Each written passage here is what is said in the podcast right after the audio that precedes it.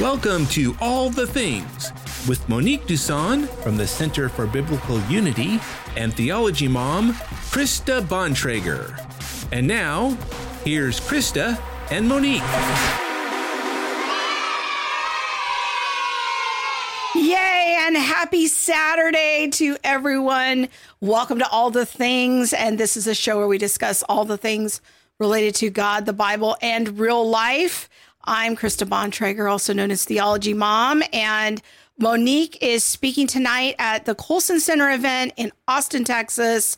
So I have asked our friend Alisa Childers to sit in and help me co-host the show. Welcome, Alisa. Yay! Thank you. This is so fun. I, I've wanted to interview Nancy Pearcey for a long time, so this is going to be super fun. So I'm sad Monique can't be here, but I'm kind of selfishly glad that it worked out. So. Yeah, and we are streaming tonight both on the All the Things channel as well as Alisa Childers YouTube channel, and then our normal All the Things streams over on Facebook. So please do join in the live chat. Um, and if you have questions for Nancy that are relevant, interesting, and respectful, we might include them. Um, if you are off topic, crazy, and the like, we will probably not in, uh, integrate your question. Uh, and I want to say, give a shout out to our moderators for tonight, Lisa Fox and Jennifer Bytel, uh, helping us out on all the things. And at least on my channel, on my YouTube channel, David Walcott and Amy Burks are moderating. So thank you so much to those guys for helping out. Definitely. And helping us out tonight and every day and every night uh, for all the media for um, us and other ministries is Bob Bontrager. There he is, quickly working behind the scenes to make sure we are streaming in all the platforms. we are very grateful for your service. Um, so we want to let you know that um, we're excited to to bring this interview with Nancy Pearcey uh, to you, and uh, just kind of a, a neat uh, situation of co-platforms sort of partnering together. Uh, maybe we should start off, Alisa, with what's been happening with you. What are you up to? Wow. Well, I got a lot going on right now. I actually just turned in the manuscript for my next book, and I'm really excited about it. It's called Live Your Truth and Other Lies.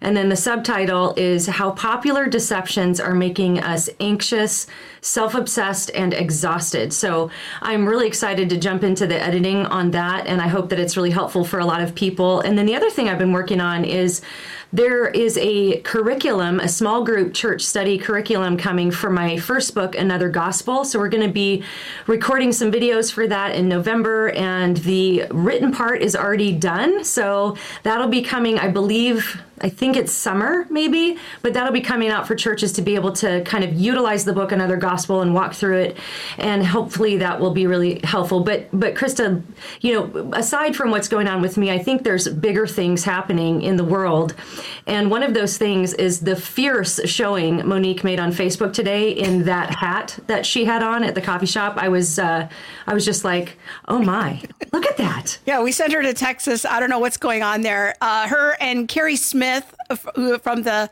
Unsafe Space podcast got together and went to have uh, Thai food or Vietnamese food or something last night.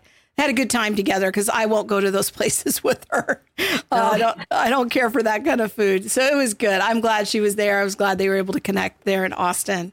So they yeah. had a good good time together. Good deal. Yeah, but I mean, like, I guess when you're in Texas, you gotta you gotta do the hat. But just you know, I was just so impressed. I was like, that is that's how you wear a hat. That's right. That's how well, you do it. You know, it really is the Monique effect because she just has a way with people, doesn't she? Uh, today she was chumming it up with Carl Trueman. and I get this picture. There he is in like I don't know what kind of pants those are that he's got on, but those are academic pants. Those are very, you got to be really smart to carry off those pants. But then he's giving her bunny ears.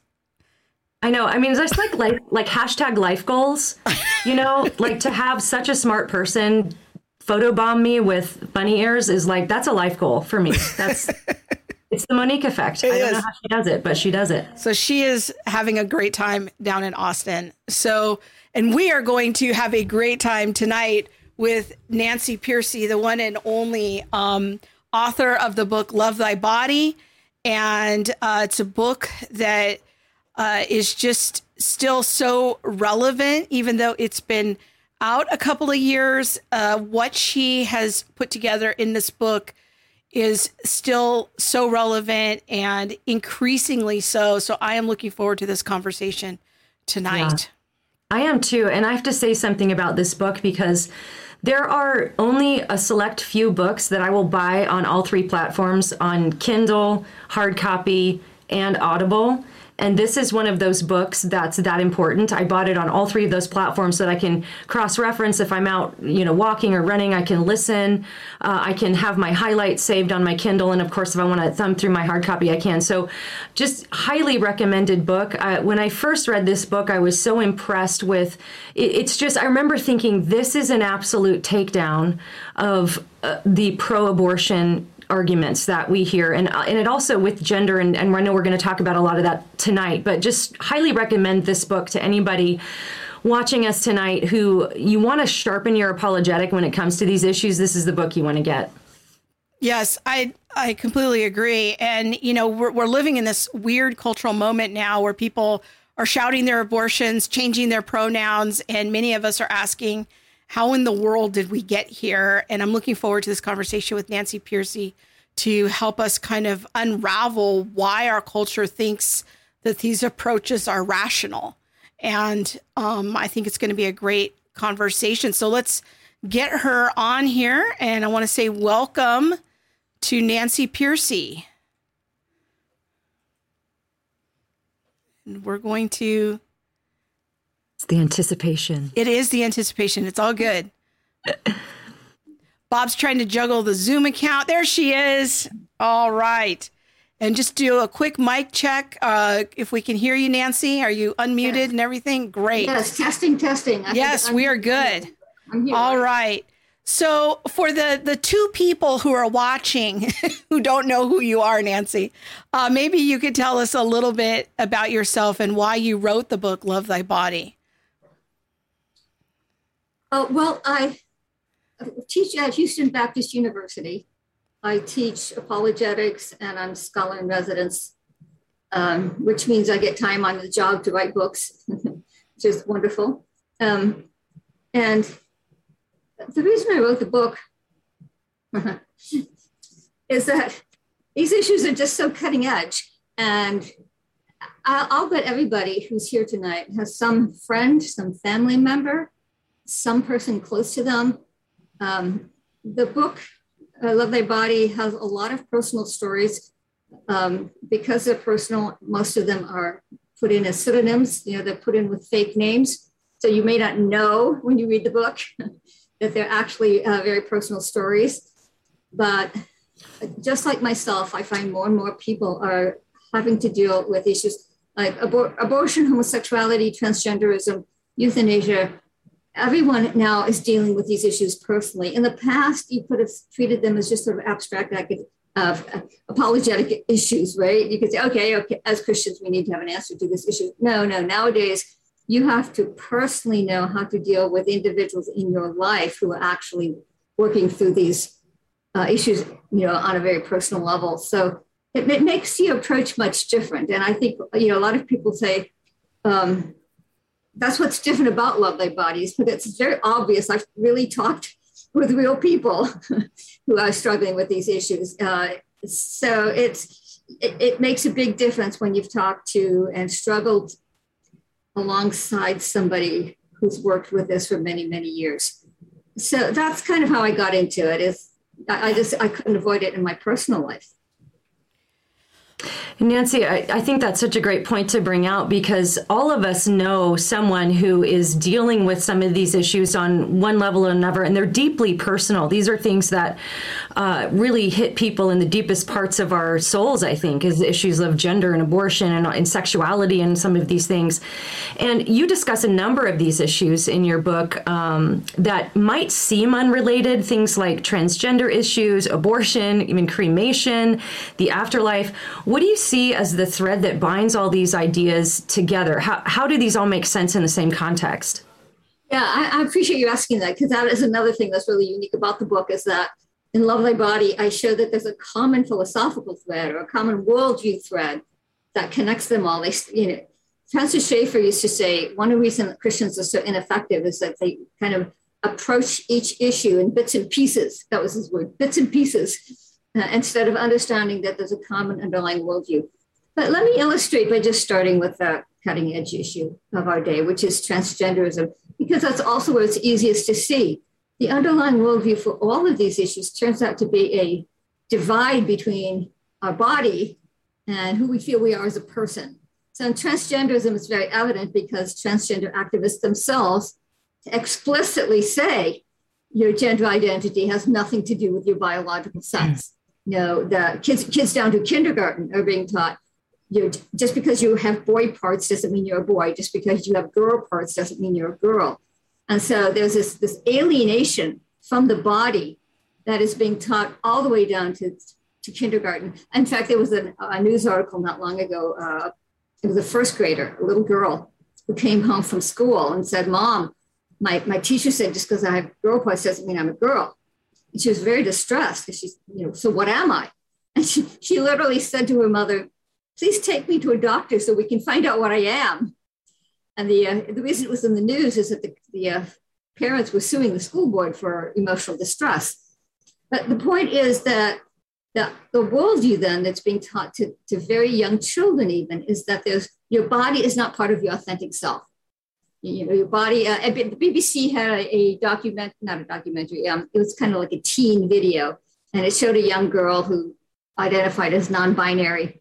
And she said, your body is just a meat skeleton, a meat skeleton. Um, and it, you don't take your identity from your body, you take your identity from your feelings. So the body has been denigrated to just a meat skeleton that tells you nothing about who you are, that gives you no clue to your identity, that gives you no moral guidelines, um, and that um, has no intrinsic purpose that you're morally obligated to to respect. So that is the underlying view. Surprisingly enough, because we the stereotype is that Christians have a low view of this world and of the body, right? Because it's the spirit that counts. And it's the spiritual realm that counts, not the earthly realm. And so for a long time, people thought it's Christianity that denigrates the physical material world. Uh, one of my students put it this way. She said, growing up in the church, I was always taught spirit good, body bad. But it turns out that in comparison with the secular worldviews that are dominant today, it's actually the Christian worldview that uh, promotes a very high view of the body that says you are supposed to respect your body. You are supposed to honor your body. When it comes to questions like transgenderism, you are supposed to have a harmony between your feelings and your physical self. You are meant to honor your biological sex. You are meant to respect your body. You're, you are meant to live in harmony with who God created you to be. So it turns out that the the the uh, the nature of the debate has actually you know the, the tables have been turned, and so now it's Christians who are defending a high view of the body over against a secular worldview that says your body doesn't matter, has no particular meaning or, or significance, and why should you pay any attention to it anyway? That's really helpful. I think you know just to tease that out a little bit more that separation between the physical body and what we might call the immaterial part of us the our mind our will and our emotions our spiritual life. Um, you've kind of illustrated how that works out in transgender issues. How do you see that dynamic playing out in the abortion debate? Right. Actually that's when that's where people first noticed it. Um, Secular bioethicists say, well, first of all, they do acknowledge that the fetus is human. Not everybody knows that, but among professional secular bioethicists, they all agree that life begins at conception. Uh, the, the evidence from DNA and genetics is just too strong to deny it. Read any embryology textbook. So the question then is how do they get around that to support abortion? Well, what they say is the fetus is biologically human, physiologically, chromosomally, you know, genetically human, but it's not a person until sometime later, with personhood defined usually in some form of uh, cognitive abilities. some sort of self awareness, um, and um, you know the ability to make choices, the ability to think about the future. There's all kinds of ways that, that bioethicists try to define it, but it has something to do with your mental abilities. And so, what the bio, I mean, it started with Roe v. Wade in the 1973 Supreme Court abortion decision. He said point blank, the fetus is human from conception, but it's not a person until sometime later. So the Supreme Court was giving expression to this divided view that you can be human at one point and yet not be a person until sometime later. So clearly, these are two different things. So that's where that dualism, that divide, that dichotomy between body and person first was first noticed that secular uh, bioethicists had adopted this divided, fragmented view of the human person. So essentially, what secular bioethicists are saying today is that being human is not enough for human rights, because the fetus can be human and and not have any rights. Being human is not enough to have any moral status. It's not enough to warrant legal protection. So being human is no longer the basis for human rights. You don't. You have to earn the right to life by becoming a person, by acquiring certain mental abilities, cognitive functioning, and so on. And so the split between body and person is right there in, uh, in the abortion issue as well. Essentially, uh, the, the pro abortion view is based on the notion you can be a human at one point, but you don't become a person until, until sometime later. And rights don't kick in until the state decides you're a person uh, and not just because you're a human. I, I, have to I have to try to tell them when I speak to audiences. I try to tell them, I try to help them see how momentous this really is. I say, you think you think you have rights because you just because you're a human being. You know that is the traditional notion of human rights, or really the Christian notion, because it's built into de- the Declaration of Independence, right? Well, uh, we hold these these to be these uh, this to be uh, self-evident, these truths to be self-evident uh, that you have certain inalienable rights because you're made in the image of the creator. Well, that's no longer true. You do not have the inalienable right to life anymore just because you're human, just because you're a member of the human race. Roe v. Wade destroyed that. It said, no, you do not have human rights just because you're human. And the logic of that then is anyone else who's human does not have human rights just on the basis of being human. Have human rights only if the state decides they qualify as a person. So this has really quite wide ranging implications.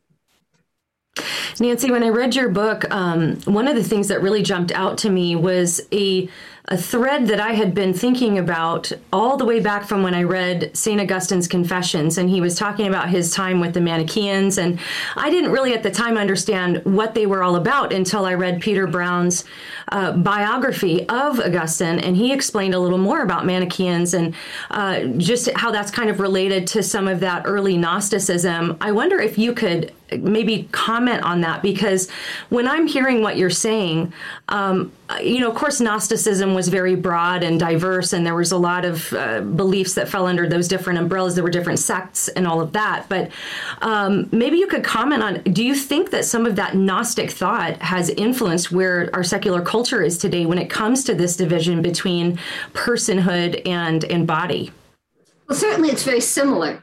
Certainly it's parallel. I don't know if you can trace an exact historical connection, but it's um, it should encourage us that the Christian church has faced the same thing before. Uh, the early church faced a culture that, uh, an ancient Greek and Roman culture, that also devalued the physical world, the physical body, and not just Manichaeism and Gnosticism, also Neoplatonism. Plato said the body is the prison of the soul. And so the goal of salvation was to escape from the physical realm and to reascend the higher levels um, reunite with the mystic one, the one, as in Eastern thought.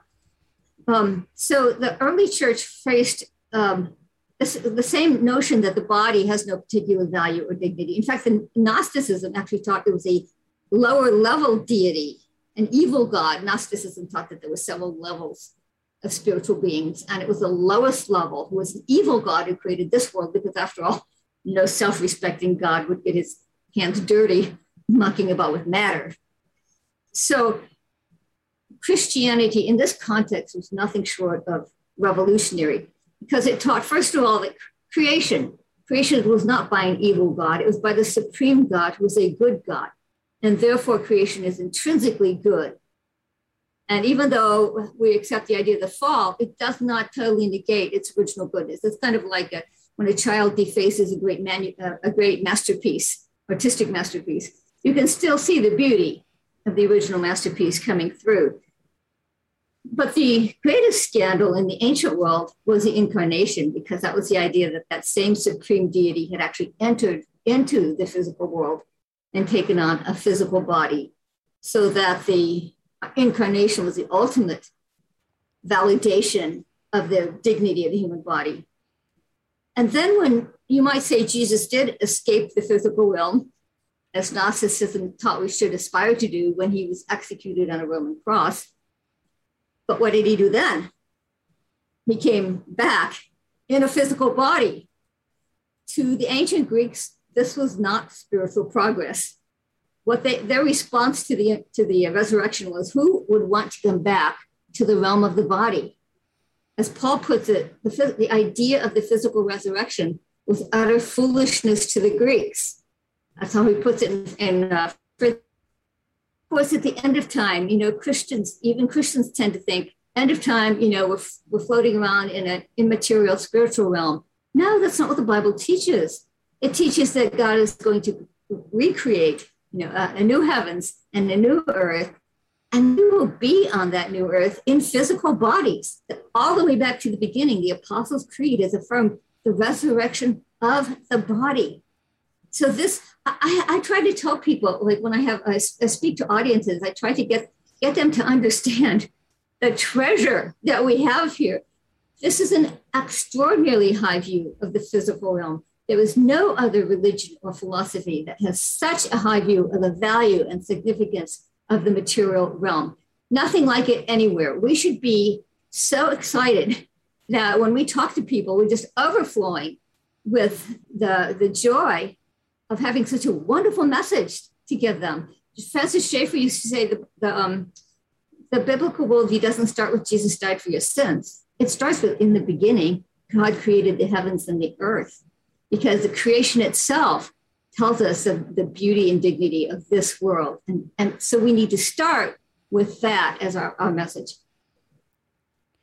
I think just as a clarification, I, I think it's so powerful, and I don't want it to pass people by of the historic Christian position as being very affirming of the physical body, being affirming of an integrated uh, human person, body, soul, and spirit.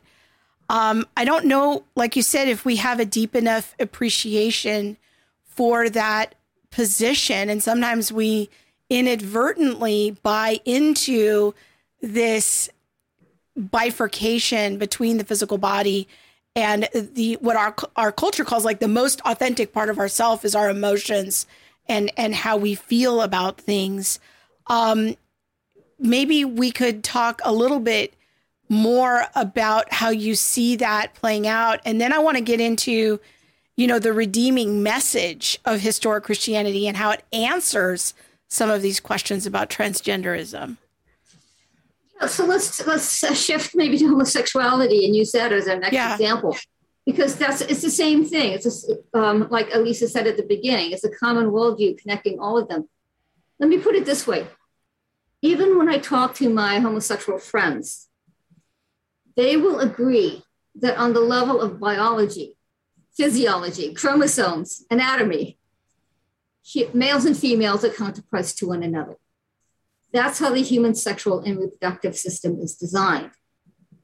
To embrace a same sex identity, therefore, is to implicitly contradict that design.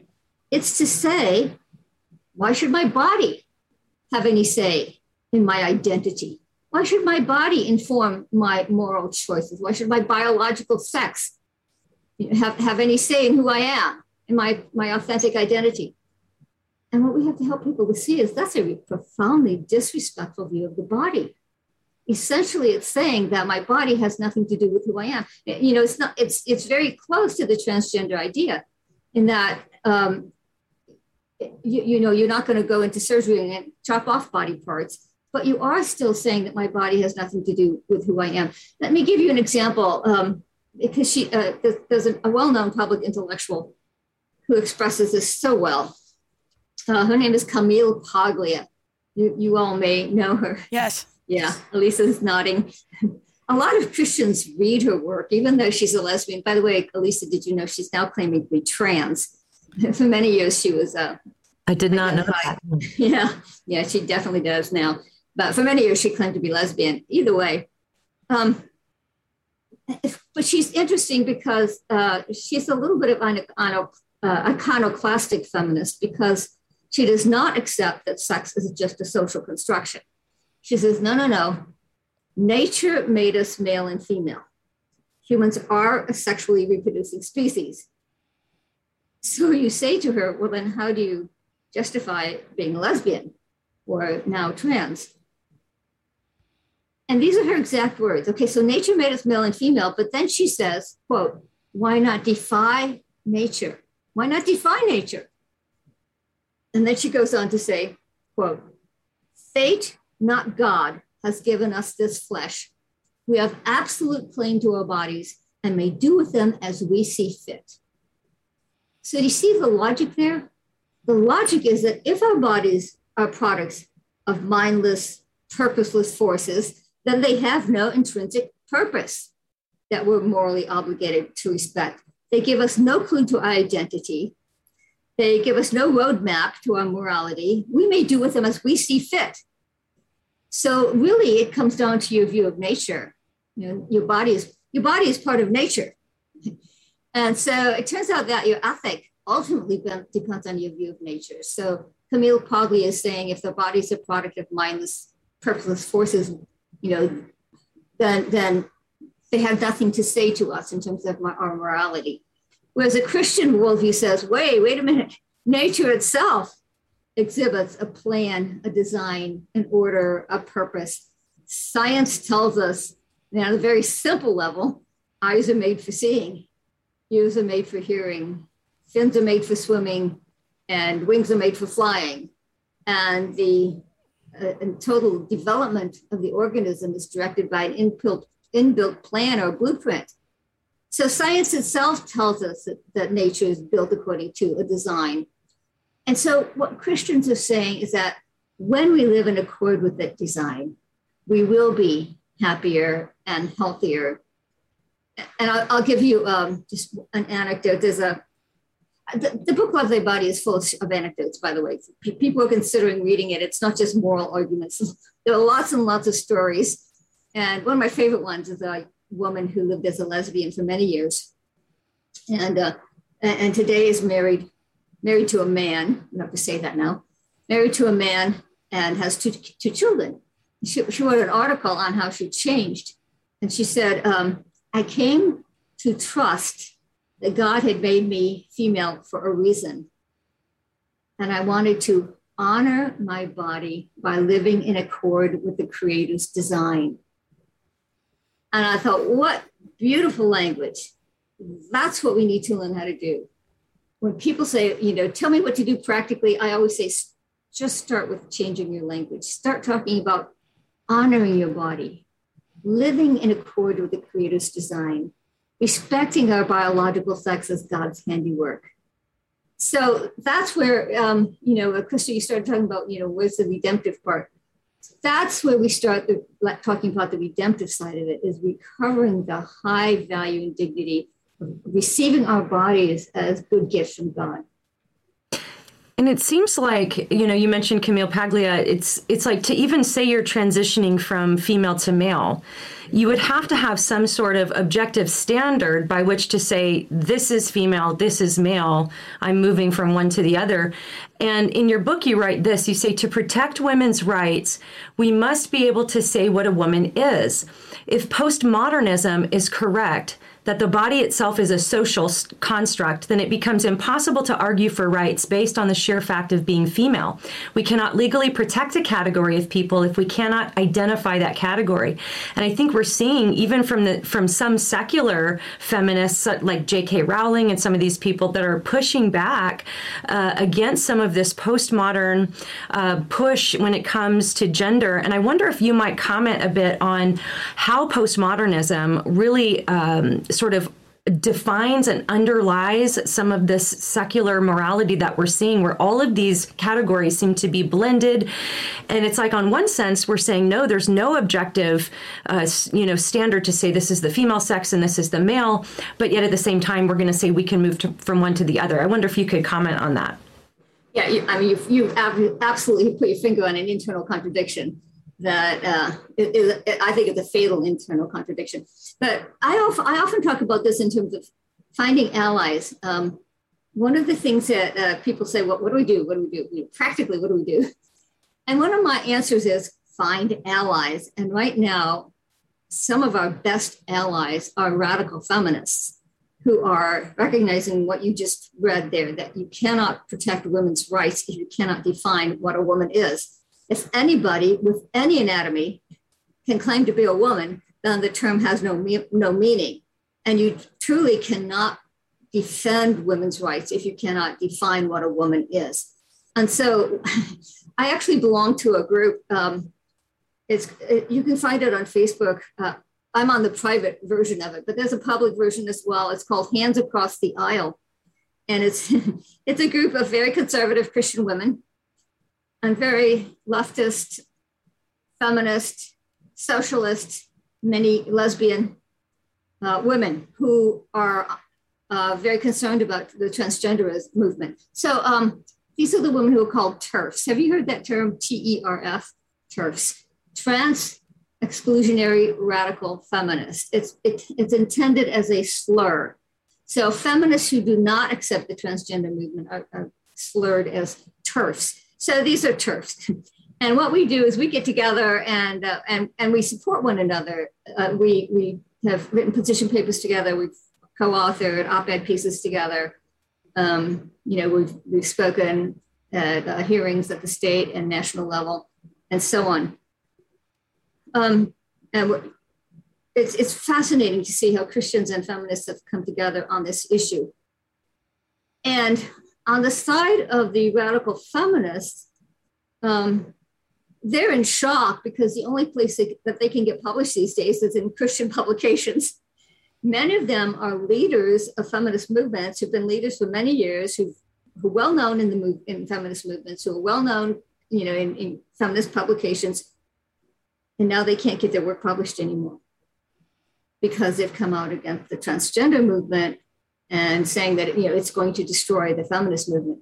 And so and so they're play, they're publishing in places like the Christian Post, which I think is wonderful, and Public Discourse and the Federalist and these other sort of Christian leaning places. Um, places like the Federalist and explicitly Christian, like the Christian Post, but they're Christian leaning. Um, so all of a, all of a sudden, you know, they're like they sometimes get criticized by their Christian by their fellow feminists, like, why are you publishing in these Christian conservative places? And they have to say, they're the only places that will take our work anymore. So this has been wonderful that we've been able to build bridges with very radical uh, feminists on this issue. So I often raise it not only in terms of, like you said, um, you know, it, it's a good it's a good form of critiquing uh, transgenderism because it is self-contradictory, but also take it a step further. Go out and make allies of people that you might not have ever thought of allies before because femi- we are making a lot of allies with the radical feminists these days. And it's, it's wonderful to see these two movements coming together. I'm thinking about um, kind of a little bit about my own life. Um, I am probably, I don't know, the I, I just am a tomboy who never outgrew it. And, you know, I think that uh, I saw an article, I've seen a couple of articles recently of how this, this idea of the trans movement is actually wiping out people like me, you know, that because we can't really define what a woman is, people like me, where there's a comment on Alisa's stream, she says, uh, uh, from a woman, she says, I play women's rugby and homosexuality is a huge part of that culture. I'm often asked by my teammates if, you know, I'm a lesbian and, and I've gone through that too, that reality. And it's like, no, I'm happily married. I've been married for 28 years. I have two children. Um, you know, I'm living the dream, but I enjoy sports and have enjoy being athletic. But now it seems like the so much of the messaging is, you know, when I was growing up, I there was no part of me that ever doubted that I was a woman and that I would probably grow up one day and get married and have children.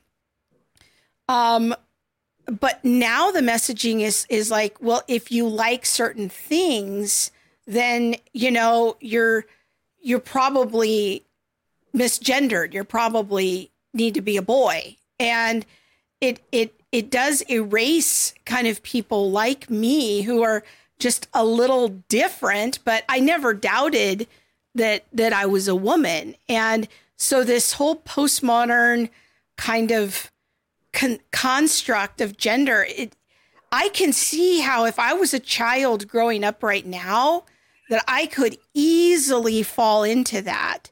But there was when I was growing up and I'm, you know, I'm older, quite a bit older than Alisa, but you know, when I was growing up, there was still the strong messaging of even if I was a tomboy, I was still a girl. I wasn't a defective boy. Well, it's actually gone a step further than that. Now, parents are reporting that even their gay and lesbian kids are under pressure from transgender activists that that's not good enough, that they have to be trans there's a. Uh, I follow some of the websites that are started by uh, parents of transgender kids. Uh, the one I like the best is uh, Fourth Wave Now, Fourth Wave Now. And it's uh, parents whose kids came out as trans and who you know, band together to give each other moral support and practical support. Um, anyway, they have sometimes used the phrase gay genocide. There's a gay genocide by which they mean that you know, they're, they're very, this is a very secular liberal website. So they're fine with their kids being gay. They just don't want them to go trans because transgenderism is such an extremely uh, large step from that in the sense of puberty blockers, cross sex hormones, surgeries, not just one surgery, but, you know, the multiple surgeries. Um, so they, they're, they are against their kids going that, going to the trans, um, identifying as trans um, but what they say is our beautiful gay kids are being are being pressured by trans activists who say you're not going far enough. That if you have if you are if you come out as a lesbian because you're some, somewhat more masculine, uh, they're being bullied and pressured to admit no no you're not just gay you are really trans and you know you should be courageous enough to come out and admit it and so there are fewer and fewer kids today who are identifying as homosexual because as soon as you come out as homosexual, you're, you're uh, pressured to go further and identify as trans. So, so the pressure has changed even since you were young. Now, uh, remember, keep in mind that word, gay genocide. These parents are complaining that their kids are being bullied if they if they come out as attracted to the same sex, and that that's not enough. Let, let me give you um, uh, just to give you a practical uh, story. Um, I do tell a story in Love Thy Body of a, of a young boy who had gender dysphoria. There's two kinds of gender dysphoria, and we can talk about both if you want. But the, traditionally, gender dysphoria has has uh, has appeared at a very young age. You know, true gender dysphoria has appeared at a very young age. Today, we have a you know an epidemic of young girls who are dis- discovering that they're trans at a, uh, when they're teenagers. But I, um, but I tell the story of a young boy who, who had classic gender dysphoria, and I, I called him Brandon. Um, and before he was even walking, it was very evident that he didn't fit boy stereotypes. You know, his his babysitter said to his mom, "He's too good to be a boy," by which she meant, you know, he was quiet and compliant and gentle on the things that we typically associate with girls when he was in preschool, every day when his mother picked him up, he was playing with the little girls and not the little boys. Already in elementary school, he was coming to his parents in tears repeatedly and saying, You know, I, I don't fit in with the boys. I, I, wait, his exact words, if I can remember, with I think like a girl. I, I think the way girls do. I feel the way girls do. God should have made me a girl. By age of 14, he was scouring the internet for information on sex change surgery. So, what did his parents do? First of all, they made a point of letting him know that they loved him just the way he was. I think uh, parents often try to pressure their children to be different. When I was in seminary, I had a friend who was a former homosexual, and he said, "My, I liked music and art," and my dad was baffled and tried to pressure me into more traditional male activities like sports. And Brandon's parents didn't do that. They told him it's perfectly okay for you to be an emotional, sensitive, relational boy. It does not mean that you're really a girl. They, um, they took him through the gifts of the Spirit. You know, in the gifts of the Spirit, prophecy and teaching are not masculine, as you and I might think. Mercy and service are not feminine, as we might think. The, the scripture says that the Holy Spirit gives them to individuals as he chooses. Uh, his parents even took him through Myers uh, personality details like the Myers Briggs to show him it's okay. You know, the, the full spectrum of, of, personalities is open to you. You can be at this far spectrum, or you can be at that far spectrum and still be a girl, uh, still be a boy. And equally, of course, a girl can be at this end of the spectrum or that end and still be a girl. A girl can be sort of take charge, assertive, um, and and that's perfectly fine. So the the upshot is that, um, oh, and I should say, gender dysphoria is very uh, intractable. It took a long time. Uh, it wasn't really until his early twenties that Brandon fully accepted his identity as a boy. Here's what he said. He said, even surgery wouldn't give me what I want. It would not make me a girl which is true. There's a fam- there's a very famous TED talk um, called His Her Healthcare. But the most famous line from the TED talk is every cell has a sex. Every cell has a sex, and it's by a cardiologist. And the cardiologist's concern is that um, as a as a you know, her concern is how his heart attacks. And she said the symptoms of an impending heart attack are different for women than for men and most doctors are only taught, you know, a lot of the research is done only in men. So doctors are taught what to look for based on the, the male symptoms. So a woman comes in and the doctor doesn't recognize the symptoms because he hasn't been trained to see them. He sends her home and she has a heart attack. So that's the know, that's the theme of this TED talk. But as I went as I as I read the TED talk, uh, I went on the on YouTube to read to, to watch it, and underneath were all these comments saying, she's so transphobic. what? She wasn't even talking about transgenderism. The very fact that she had acknowledged a male female binary meant she was tra- transphobic. And, and I, I, kept reading about, you know, I thought, I, I got to find out what people are saying, right? And finally, some wise person said, look, she's not transphobic.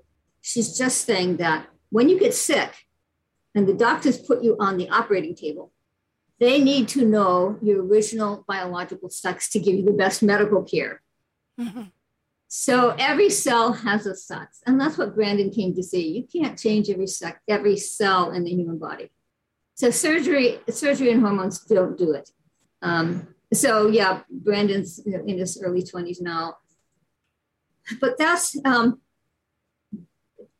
I give lots of stories like that to help people give people practical tips and how to uh, work with young people in your family, in your church, in your Christian school. Um, and and by the way, I give some um, uh, uh, academic academic studies.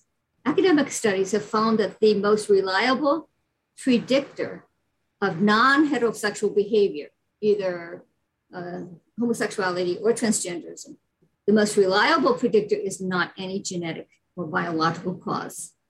Most reliable predictor is simply non-conforming behavior in childhood, non-gender conforming behavior in childhood. In other words, kids who are acting like the opposite sex. That's it. That is the most, by far, the most reliable predictor of kids who are going to end up uh, claiming a homosexual or transgender identity. And so, what this means is we can be on the lookout for these kids. We can stand, get out, go out of our way to help and support them because they are going to be targeted. You can be absolutely certain they will be targeted by homosexual and transgender activists. And so, a practical step we can take is to go out of our way to give extra support, love, and affirmation to the kids who don't fit in and who are prone to feeling, well, like Brandon did, you know, I don't fit in anywhere. I don't fit any of the stereotypes.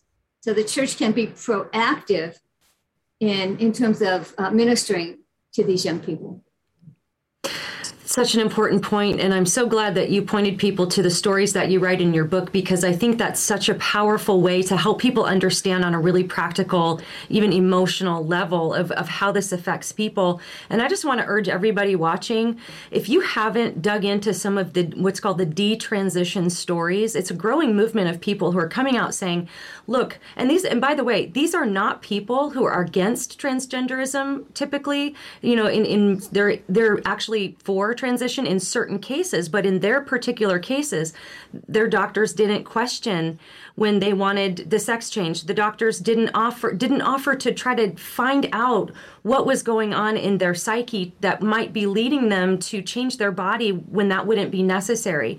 And so there are lots of people who are coming out now saying, you know, my body is now per, per, permanently damaged and nobody like this doctor that i know was trying to help me actually hurt me and and they're being silenced people won't listen to their stories and and they get like nancy you mentioned in the comments people are saying they're transphobic or this or that but I think it's a it's a really important thing for people to dig into. One another resource as well as Love Thy Body that really highlights this is in Ryan Anderson's book When Harry Became Sally. He devotes an entire chapter to the de- uh, transition stories. So I encourage people to check that out as well. Uh, but Nancy, in Love Thy Body, you give of various thinkers throughout history, from Freud to Sanger to Kinsey.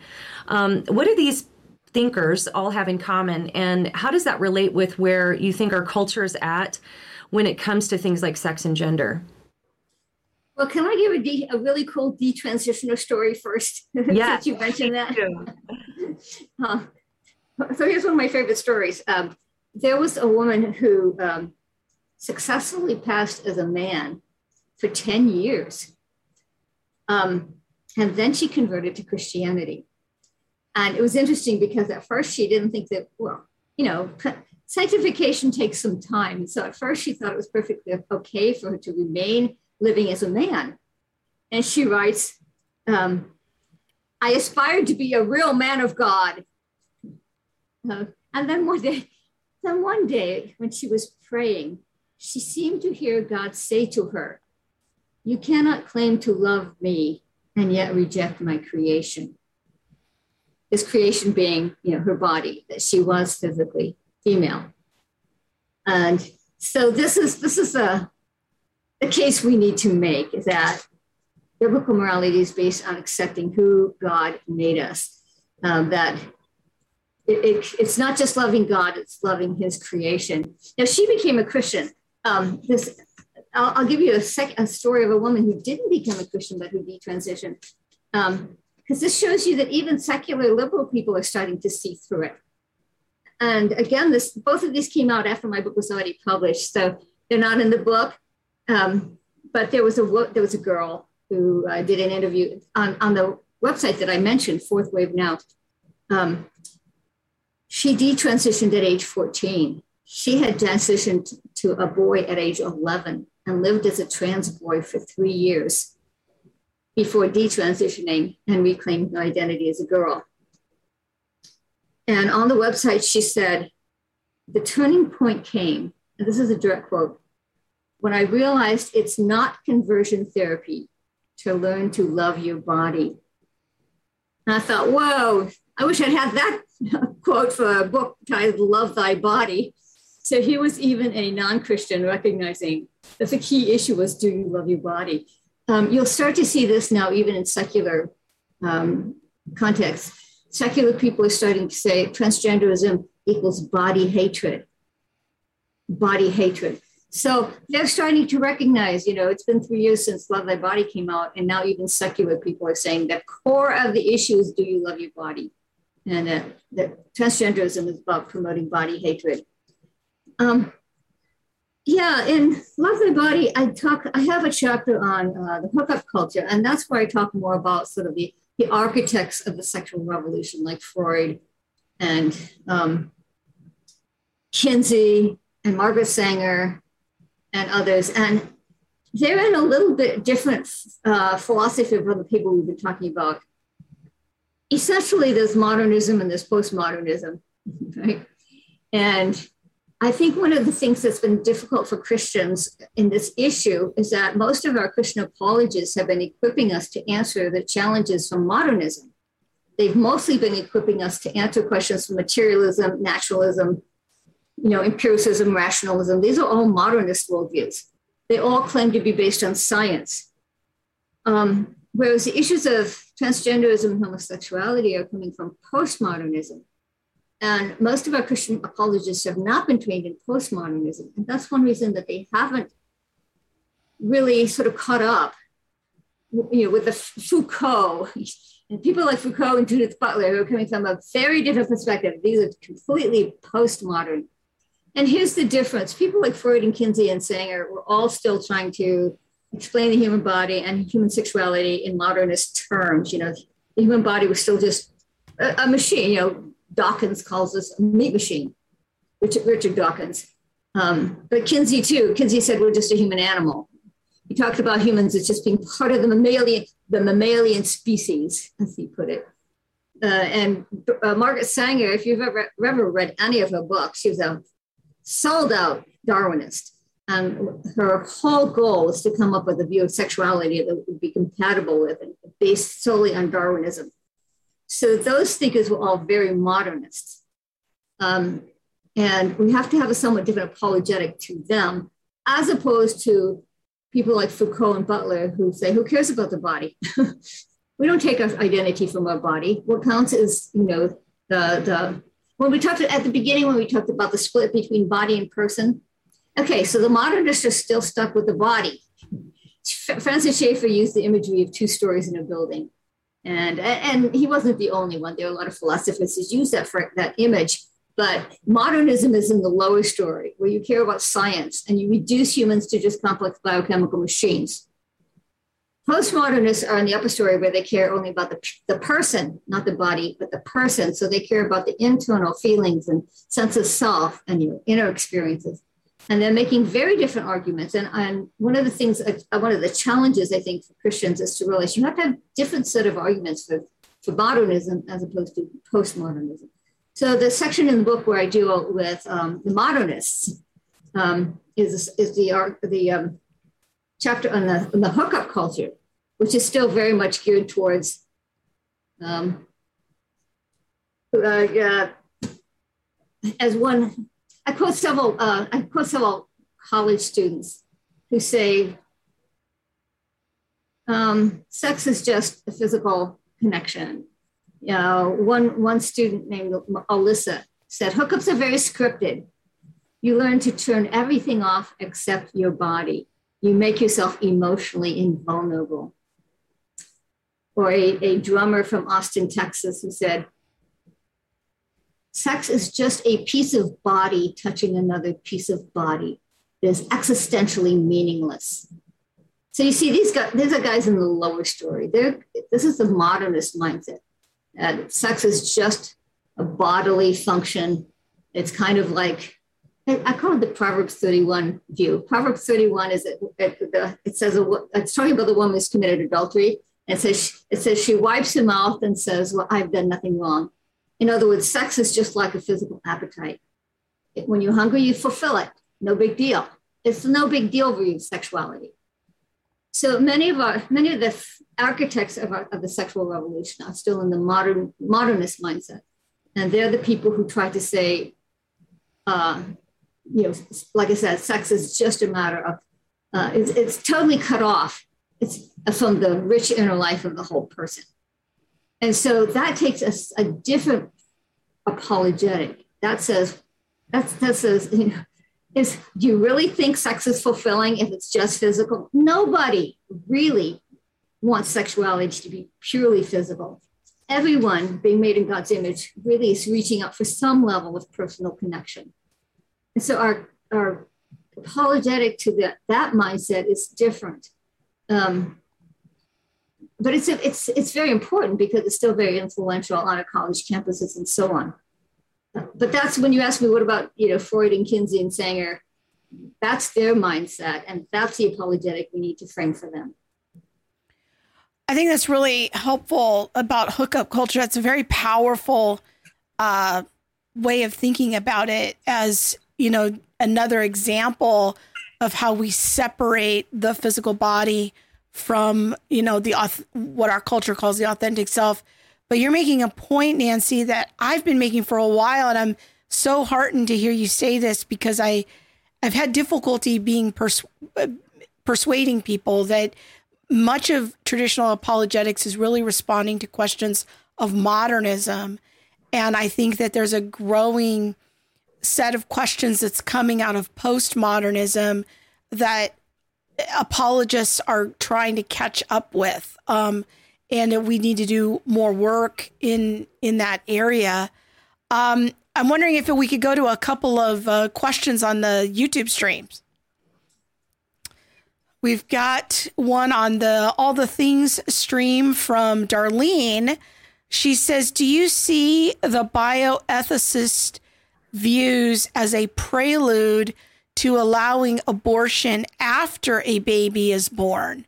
their definition, I'm thinking of personhood, leaves a lot of people in danger, including senior citizens. A lot of these secular bioethicists are already arguing that. So some secular bioethicists think that the, the fetus becomes human before birth, but there are some who argue that the fetus doesn't become human until after birth.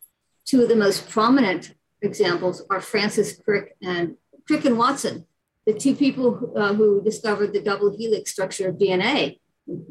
They're very famous scientists, and both of them said you should allow for, say, three days of genetic testing after birth. The idea being that some genetic defects don't show up until after birth. And so, only if the fetus passes those tests does it qualify as a person and you decide to allow it to live. Another prominent bioethicist is Peter Singer at Princeton University. So that tells you he's pretty prominent. Um, Peter Singer has said that even three years of age is a gray area. That's his words. It's a gray area because, after all, how much cognitive functioning does a toddler have? So you are absolutely right. Already, people are secular bioethicists have been arguing that birth should not be considered, you know, the dividing line. And uh, and, and you talked about um, elderly people too. Yeah, um, if you in in Love Thy Body, I do have a section on euthanasia because you're absolutely right. It's the same reasoning, just applied in reverse. In other words, in abortion, you're human until you acquire certain cognitive functioning. But in euthanasia, if you lose certain cognitive functioning, then you are no longer a person and you become merely human. You become merely a biological organism with no particular dignity or rights or, or moral status. Uh, as one bioethicist put it, you're only a body. You're only a body. And at that point, your, your uh, food and water can be discontinued, your medical treatment can be stopped, your organs can be harvested. So already we are at the point where people are arguing for euthanasia based on the same reasoning, just in reverse. Instead of acquiring personhood, you've lost personhood. And so you are no longer a person. So that you are quite right. That's why the whole concept of personhood is so dangerous, is because technically anybody, ultimately anyone could be declared a non-person, right? I mean, in every culture across history, we've seen some people declared you know, non-persons and as soon as people are declared to be non-persons, they became they become fair game, you know, for for various kinds of uh, persecution and various kinds of, uh, you know, uh, take their rights taken away and so on. Every every culture has had that, but now it's just that now we have all these academics giving academic uh, support to the idea that that you can be a human and still be a non-person. In fact, that's what they're calling it: human non-persons.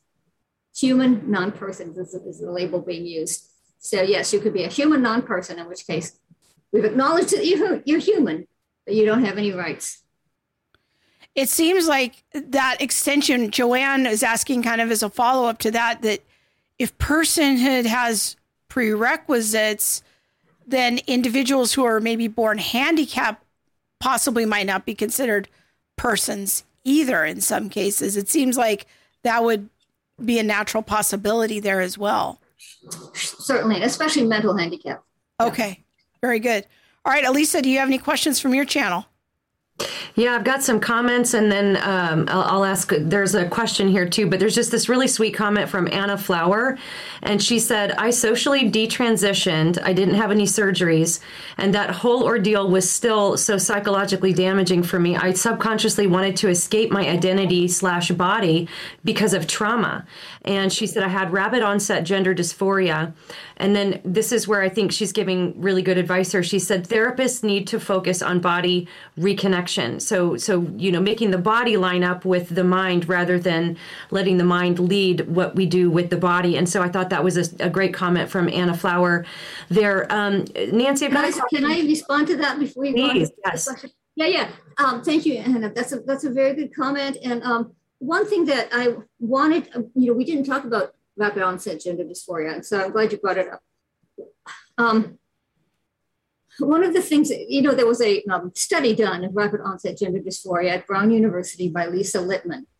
And I thought the, the most significant thing to come out of this study, was the first study done of rapid onset gender dysphoria, but um, the most significant finding was that most people with rapid onset gender dysphoria suffer additional mental health issues some of the most common are autism, anxiety, depression, ADHD, um, self-harm like cutting, OCD, etc. The most reliable, uh, the most common is autism. Nobody quite knows why, but autism has been most reliably connected with uh, back even back when it was called transsexualism. There's, for a long time, autism has been connected to transsexualism. But anyway, these teens already um, let me see, the uh, 63%, 63% of these teens had been diagnosed with at least one mental health disorder prior to the onset of their gender dysphoria. And let me emphasize the word diagnosed. Most teens do have some anxiety and depression, but these were teens whose issues were so severe that they had already received counseling and had been diagnosed. And so, two, two takeaways from that. Number one is it is really medical, medical malpractice to simply uh, fast track these young people into transitioning without asking any questions about their medical or their mental health history. And yet that is, that is the most common pattern now. I, t- I had a chance to uh, do an inter- interview with several parents for an article that I wrote for The Federalist. And it was really amazing talking, you know, firsthand to these parents. And I got so many stories that went like this. My, my daughter went to see the gender clinic. They talked for 30 minutes, and the gender clinician said, Congratulations, you're a boy. Here's how to get testosterone. 30 minutes. That was very common, very typical. So, number one, that, um, that's medical malpractice because these kids need a whole lot more. Number two, what does it mean for us? You know, um, this is not just an apologetic issue where we want to argue the truth of the Christian worldview this is where we need to realize these are very troubled kids. And we need to have a ministry to them. When we have rapid, rapid well, either one, either form of gender dysphoria in our churches and our Christian schools and our families, we need to realize these are already very troubled kids. From what I've talked to, to, to teachers and counselors, they tend to be much more troubled, for example, than kids who suffer from same sex attraction much worse. Um, so we need to think about that when they show up in our in our lives. Is that we need to treat them with a lot of love and support, and, um, and not just treat this as a um, you know as an argument for a particular view of sexuality. So uh, I wanted to be sure and say that before we went on. Um, yeah. That's good. And, and that kind of leads us into this. Uh, maybe this will be like the final question here. Uh, but this is from an account called I Will Not Be Shaken. And I love how you mentioned, you know, we need to show love and empathy and support and all of that. And the question is um, so, how do we recommend we deal with uh, this is a specific question to this person how do you recommend that i deal with contention between my teammate who wants me to call her him. I said it's against the law of god and i won't go against him. Um, what's your advice on that? You know when we're dealing in real life situations with people who are walking through this and they they want us you know to use a certain pronoun or a name or maybe there's a difference there how would you go about uh, exploring that that topic? Of course, the best thing is if you can really build a relationship so that you give context, right? So um, we talked about how uh, Love Thy Body has a lot of stories, and actually, this is one of my favorite as well. Um, it's the story, a story in the chapter on homosexuality, and it's a story about a young man named Sean, Sean Doherty, um, who says he was exclusively same-sex attracted uh, and all of his growing up years but today he's married to a woman and has three kids. And by the way, he's also a Christian ethics professor um, in London. Um, but here's the interesting thing about his story he grew up in a gay affirming family and attended a gay affirming church. So he felt like there was nothing wrong with being homosexuality, sexual. Uh, uh, he he didn't he was not driven by any sense of guilt or shame.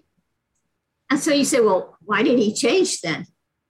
he said, I, de- I decided to, de- to, I decided to stop defining myself by my sexual feelings and instead to define myself by my body. After all, our feelings can change and sometimes do. But your body is an empirical, knowable fact. It's scientifically knowable. It doesn't change. It makes a lot more sense to base your sexual identity on your body. And so he says, I decided to acknowledge what I already had. Instead of trying to change my feelings, I decided to acknowledge what I already had, which was a male body as a good gift from God. And then my feelings started to follow suit. So that is really the question at the core of this debate. Do we live in a cosmos operating by blind material causes or a cosmos created by a loving creator, which is therefore intrinsically good and therefore, I should be treating my body as intrinsically good. And see, here's where we need time to talk to our friends, um, as opposed to just saying, well, you know, yes or no, right or wrong. We want to say, well, the Christian ethic is based on the, on the conviction that your body is a good gift from God and that He wants you to affirm your body as part of your identity. He does not want to see you fragmented, fractured, divided between your body and your mind. You know, the question is if your mind and your body are, uh, are in contradiction to each other, which one do you go with? Well, your body is the one that actually is doesn't change. There's, um, there's a statistic here that um, you should memorize. we should all memorize. Uh, Lisa, Diamond, Lisa Diamond is a senior researcher with the American Psychological Association, and she was a person who first discovered that sexual identity is sometimes fluid. You know, we hear the, top, the concept a lot now, sexuality being fluid. Well, all that came out of Lisa Diamond. She was the one who first started uh, asking people, okay, you identify as lesbian or gay. When was the last time you had um, an attraction to the opposite sex? And she was discovered that for many people, last week, it was last month, you know, that many people who had come out as, as uh, non heterosexual actually had a lot of heterosexual feelings still. And that's why she came up with the notion of fluidity.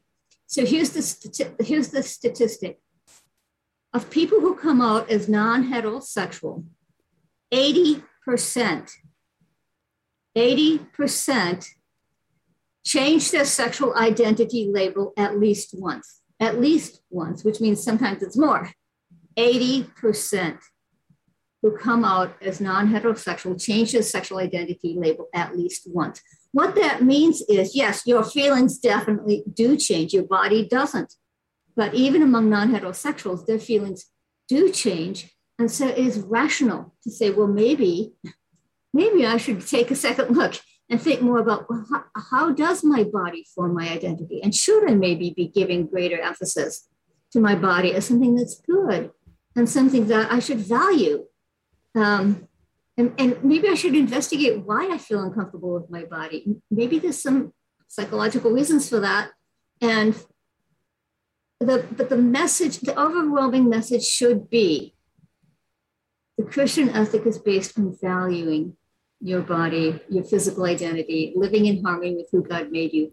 You want the time to talk to somebody to where you can give that context that is the reason for the Christian ethic. That's the only way you're going to win people over, but that will win people over. A positive message like that.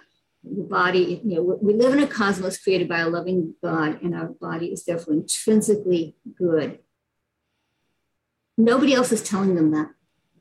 So the Christian view, you know, if we rephrase our language so that it's positive and, and uh, affirming like that, I think then we'll get a hearing in a postmodern world. That's so helpful. I'm thinking about your piece there about, you know, what Monique and I often call our creation identity, that part of the way that God has created us, He's created us in His image. He's created us to rule and reign over the creation. He's also made us male or female. And that is something that God has put in us from the beginning. And, and that's the thing that we can look to to say, this is how God made me. My emotions might change, cultural message messages might be pressuring me, but I can always kind of come back to, all right, what is God's created design for me? What is is his plan and purpose? And then ask him for help to bring my emotions, my thoughts, my practices into alignment with what he's created. That's kind of what I hear you saying as the Christian answer to, to these issues. Yes, that's a good, that's a good paraphrase. Exactly. Um, and here's, here's, what I found. You know, I speak at a lot of churches and Christian schools and colleges, and I was a little surprised to find out how much I have to, how much I have to emphasize this. that just changing your language is an awfully big hurdle for a lot of people. Do you remember I said one of my students that she grew up always hearing body, spirit good, body bad. It's very hard. The message that we're known for, okay, the message Christians are known for is it's wrong, it's a sin, don't do it, and there's something wrong with you. Right. That's the message we're known for.